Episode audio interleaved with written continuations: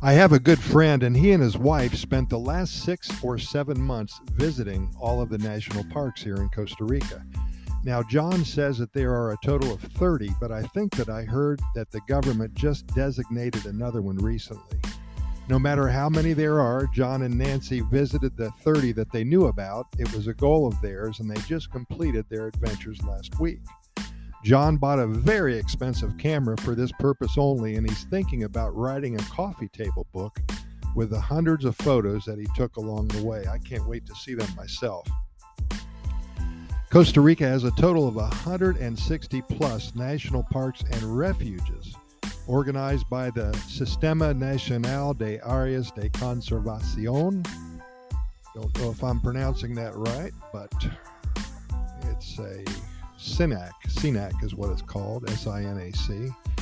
They are divided into 11 regions and cover over 25% of the national territory. To facilitate the management, SINAC has divided the country into 11 distinct geographical areas. The protected areas represent over 1 million hectares. Further, there are buffer zones where agriculture is permitted under certain conditions, and protected land, which 320,000 hectares, 22 reservations for the indigenous population, consisting of the Malekus, the Chorotegas, the Huetares, the Cabecares, the Bribris, the Taribis, and the Guaymis. I know I didn't pronounce those right. Since the early 1960s, Costa Rica has pursued a policy favoring the conservation of nature. Despite of still having one of the highest deforestation rates, these actions to promote green tourism were doubly rewarded. The country became an ecological world leader, and tourism has become a major economic pillar before agriculture. Costa Rica announced its intention to become the first carbon dioxide neutral country by 2030, only eight short years away. The big success of ecotourism in recent years has some environmental downsides. Some hotelers and other tourism industrialists are solely led by immediate profitability, which entails deforestation, construction without respect for the law, bad or lack of water or wastewater treatment, excuse me, they act unscrupulously in defiance of the laws. Unfortunately, it is not easy to find one's way through all the names and labels that should guarantee a strictly sustainable tourism. May everyone be vigilant.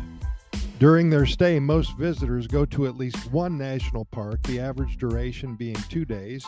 The possibility of excursions and hikes in these parks belongs to Costa Rica's main tourism assets rainforest, cloud forest, dry and wet forest, transition regions of different altitudes ranging from volcanoes, or excuse me, from lowlands to highlands up to 3,820 meters.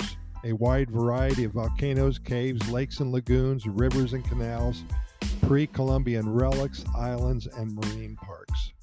The rates of admission to the national parks may seem high, but this is the price to pay for the protection of nature. I know the last time that I went to Arenal Volcano, I think I paid 12 or 13 dollars. Not too bad. Almost all national parks have at least a few short maintained trails. Many of them are used for utilitarian purposes and are almost unmarked. Inform yourself beforehand on the quality of trails and do not wander off by yourself. If you are not familiar with the area, hire a guide. It's strongly advised. Some parks, however, as uh, Corcovado, Monteverde, and Santa Rosa, have excellent trail systems. If you are interested in the biology of the parks, guides can provide you with helpful information. They are well worth the money. A few years ago, I think I paid $60 and I gave him a $20 tip, and uh, he spent about five or six hours with us, and it was so much fun down there in Corcovado National Park. And because of him, we got to see a lot of animals that were just hidden by camouflage. And he knew how to get right in there and find out where the sloth was, and a couple poison dart frogs, and a few others. Still couldn't find that elusive jaguar, but we will. The rainy season is said to be better for visiting Corcovado National Park as there is more wildlife to see during the day, but the access is more limited during this time due to muddy trails. Also, a higher number of biting insects will make long hikes a little less pleasant. I will change that to a lot less pleasant. Popular parks like Manuel Antonio National Park or Monteverde may be wetter during the rainy season, but it is a good time to avoid crowds and therefore enjoy the parks more by yourself.